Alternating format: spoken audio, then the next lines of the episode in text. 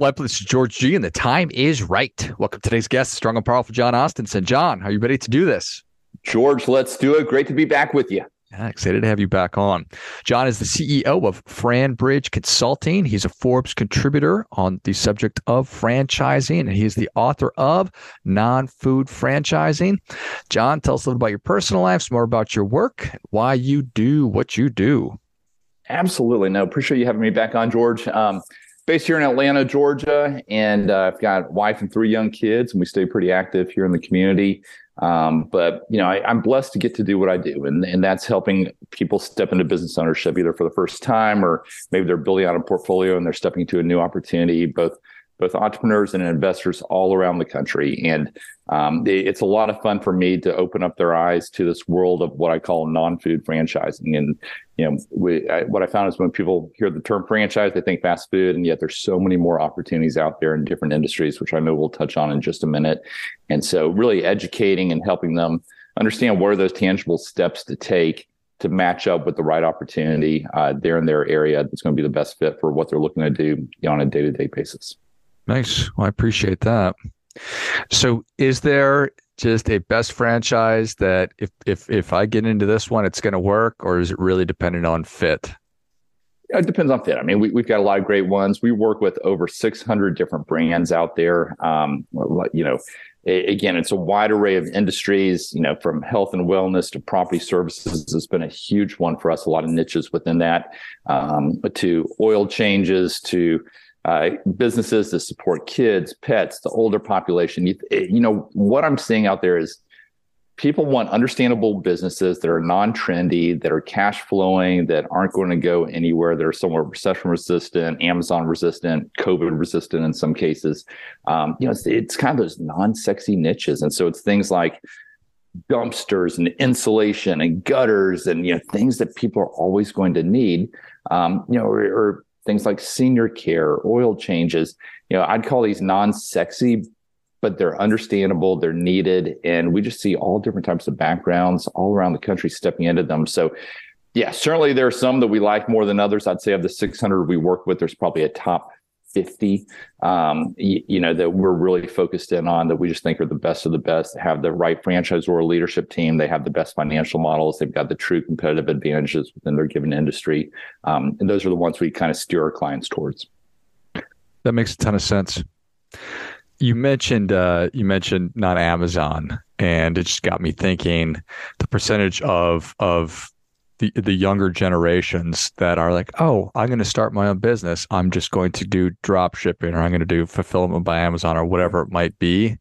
Um, how how how how do you think about that, or what do you think yeah. about that? You know, certainly it, it is interesting. I mean, we we've been doing this long enough. We see a lot of different case studies, and we've had clients that say, "Hey, we've gone in bed with the Amazon. We've gone really deep. It's been a good living for us." But now there's a whole lot of Amazon's got that upper hand, and they're very nervous about any changes that could be coming down the pipeline.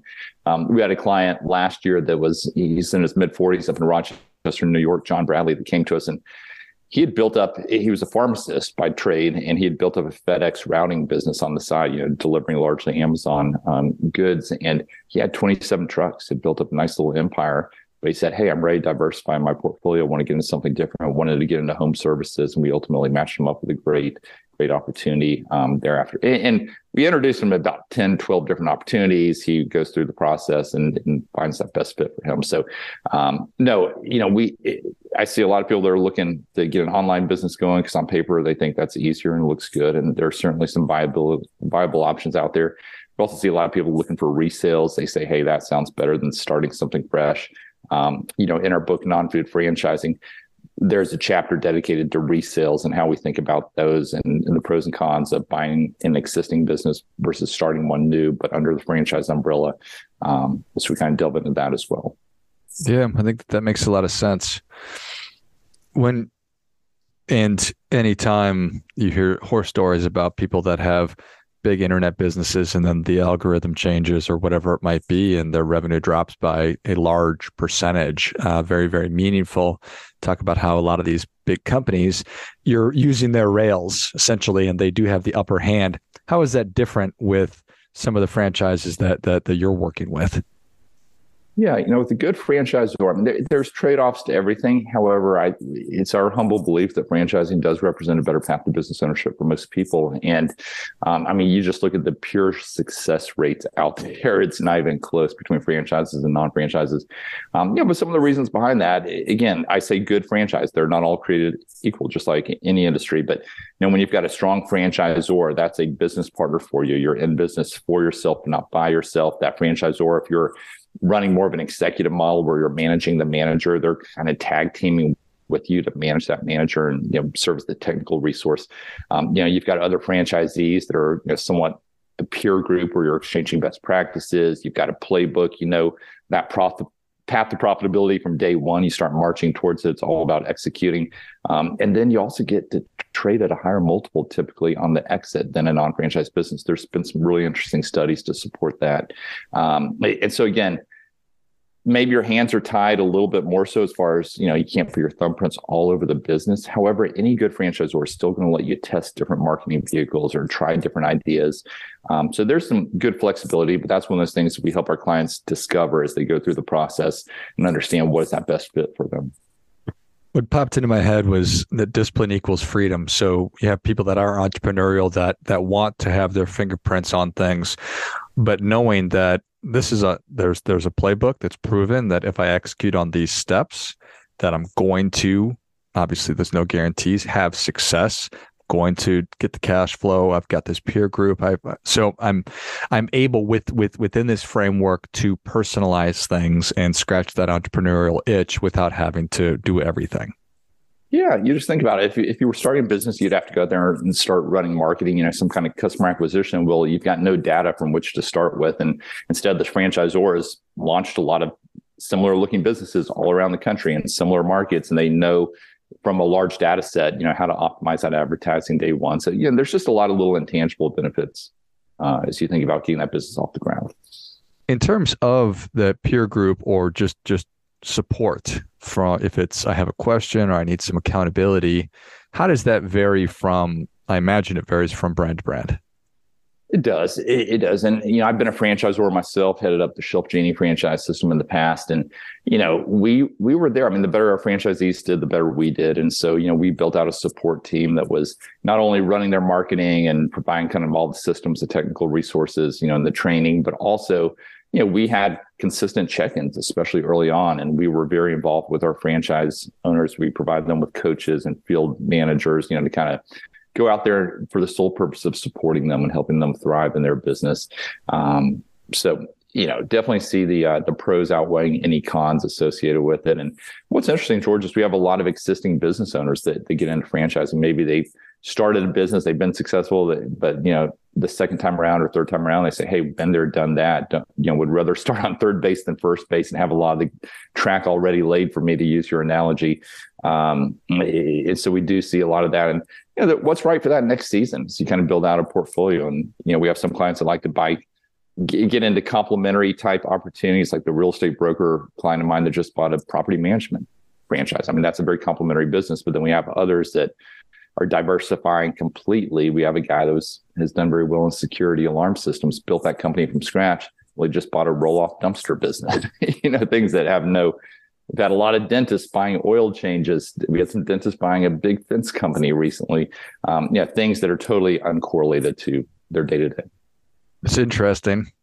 And it's fascinating how, you know, you just listed off a, a number of things like, oh wow, there's there's actually franchises and there's there's there's companies that that that that that, that are doing all these things. And and of course, why wouldn't there be? So is is it common you mentioned um, at the at, at a franchise that you were working with that the better the franchises did uh, franchisors did the better the that everybody did I'd like to hear a little bit more about that. And is it common for the the the, the master franchise to provide coaching to their franchisees? It is very common. Um, yeah, I'd say again, part of it's the vetting process. There's over four thousand brands out there in America, and we kind of cut out the food and the uh, the hospitality, the the lodging. I just my humble belief is there are easier ways to make money. We certainly need the food guys, but you know there, there are multiple reasons why I think there are better opportunities for my clients. Um, and so you take out roughly half the market, and then we whittle it down even further. And we're looking at those franchisors that have a track record of providing the best support and um, you know, that have produced the most successful franchisees. I mean, at the end of the day, that's what matters. And so, um, you know, we built those relationships, and we're always adding to that portfolio. But over 600 brands work with all the different um, you know top development groups across the country, and um, you know, but a big focus is on those that you know have a heart and care about, and you know, built a culture to support the franchise owners. Um, that's what it comes down to. It's not about them making money. And as a newer franchisor, I mean, that's you know, not all franchisors reach 100 units, 100 locations. Only the good ones do. And uh, yes, there's a lot of intel that we kind of pull into, and then of course we have the relationships on the back end as well. Hundred sounds like a lot. Is that is that a lot, or is that the gold standard? Is that what? Yeah, it, you know, I had a client. Actually, we've had seven clients that have bought into a great gutter franchise system. You know, just incredible numbers behind it. You know, six billion dollar industry.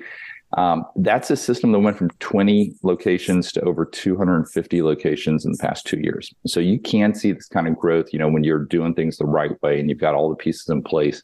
Um, yeah, but quite a few franchisors, you know, will never get to that 100 location, um, 100 mark, and maybe they just don't have the strong enough competitive advantages or the internal systems. And you know, I love what you said. Discipline equals freedom. I, I absolutely agree with that. And I think you you rise to the you don't rise to the level of your goals. You fall to the level of your systems to kind of go along with that thinking. And and franchising is all about systems and processes. I mean, end of the day, that's what it comes down to. Yeah.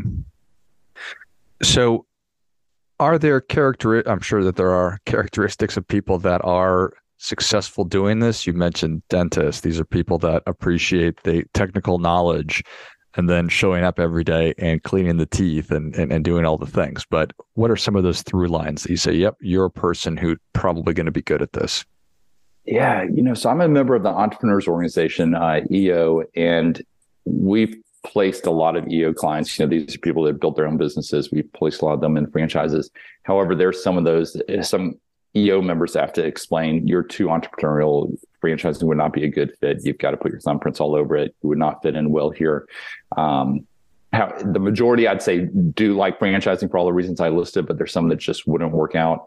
Um, but what's interesting, George, is I'd say probably one third of our clients are looking to leave a corporate job and run the day to day operations. Probably two third are le- looking to keep their job. Maybe it's corporate, maybe it's you know it, we work with a lot of doctors, a lot of lawyers. Maybe they want to keep a day job. They've got a few extra hours a week that they can dedicate to you know kind of a side hustle and put a manager in place. And I'd say that's probably two thirds of our clients. I mean, that's really been an increasing part of the business. And we call it semi passive or an executive model. You know, nothing's entirely passive. However, there again, with that franchisor support, you put a good manager in place, it is very doable um, to go about it that way. And so, what to kind of get back to your original question, uh, it, one of the most common things is just the willingness to follow a system, and that sounds cliche, but when I was a franchisor and I saw all these franchise owners across North America all operating very similar businesses, our top franchisees were always those that followed the system the most closely. And again, that sounds like something a franchisor would say, but it was absolutely true. Those that didn't try to get too creative and market to the wrong segments or hire, you know, pay their people way too much. I mean, you have baselines for all of this, and we kind of help explain here's the best way to do it. Either follow us or don't follow us. Um, for those that are willing to follow, and you know, military veterans, others that are very disciplined, um, you know, willing to to kind of adhere to it are the best ones. Yeah. And that's one right there where I bet people say, "Oh yeah, sure, John, I could totally follow along. I could totally do that." But you need to be really honest with yourself because if you're not actually that person, if you do want to put your fingerprints all, all over something, or if you're not going to be willing to, for whatever reason, just wake up and do the same thing every day, it's probably not going to be a fit. Yeah, which is totally fine, and and that's how some people are wired. But you know, I look at you know client of mine, Nathan Bocock, over in South Carolina, forty years old, largest franchisee of two men in a, in a truck moving service. Well, he operates in 12 markets now. And every year he and I do a deal together. And he, in each case, he puts a young 27 or so year old guy in charge, somebody he knew from church or the community, and says, Hey, go make us proud, and gives them a little bit of equity. And every deal that we've done together, he's come back and bought additional locations within the first year. I mean, just been highly successful. And um, you know, for him, it's hey, I love the franchise world and be able to step in and plug and play, and um, I don't have to put my fingerprints all over it. How common is that of of of bringing somebody in and giving a little bit of equity, and what is a little bit of equity commonly? Yeah, so it, you know it runs the gamut. You know, franchises that I've owned, um, you know, we've let people buy into the equity. You know, typically up to twenty percent, and you know, there's some caveats if they were to leave, then you know, does it vest? I mean, we we have all those stipulations in there, but um, everyone has a different approach. You know, some recognize that equity isn't everything. Let's incentivize them based on profitability and make it act like equity, but not true equity. You know, keep the cap table clean. Then others, you know, in case of Nathan, I mean, he'll he'll go very generously from the get go. Um, and he's done it very well. Um, so different trains of thought around it. There's not one that's right or wrong. I think it's very individualized and kind of, you know, you bring your long-term perspective in as far as the role you want to play and how long you see this person staying. Is that coaching that a franchise will provide to their franchisees commonly?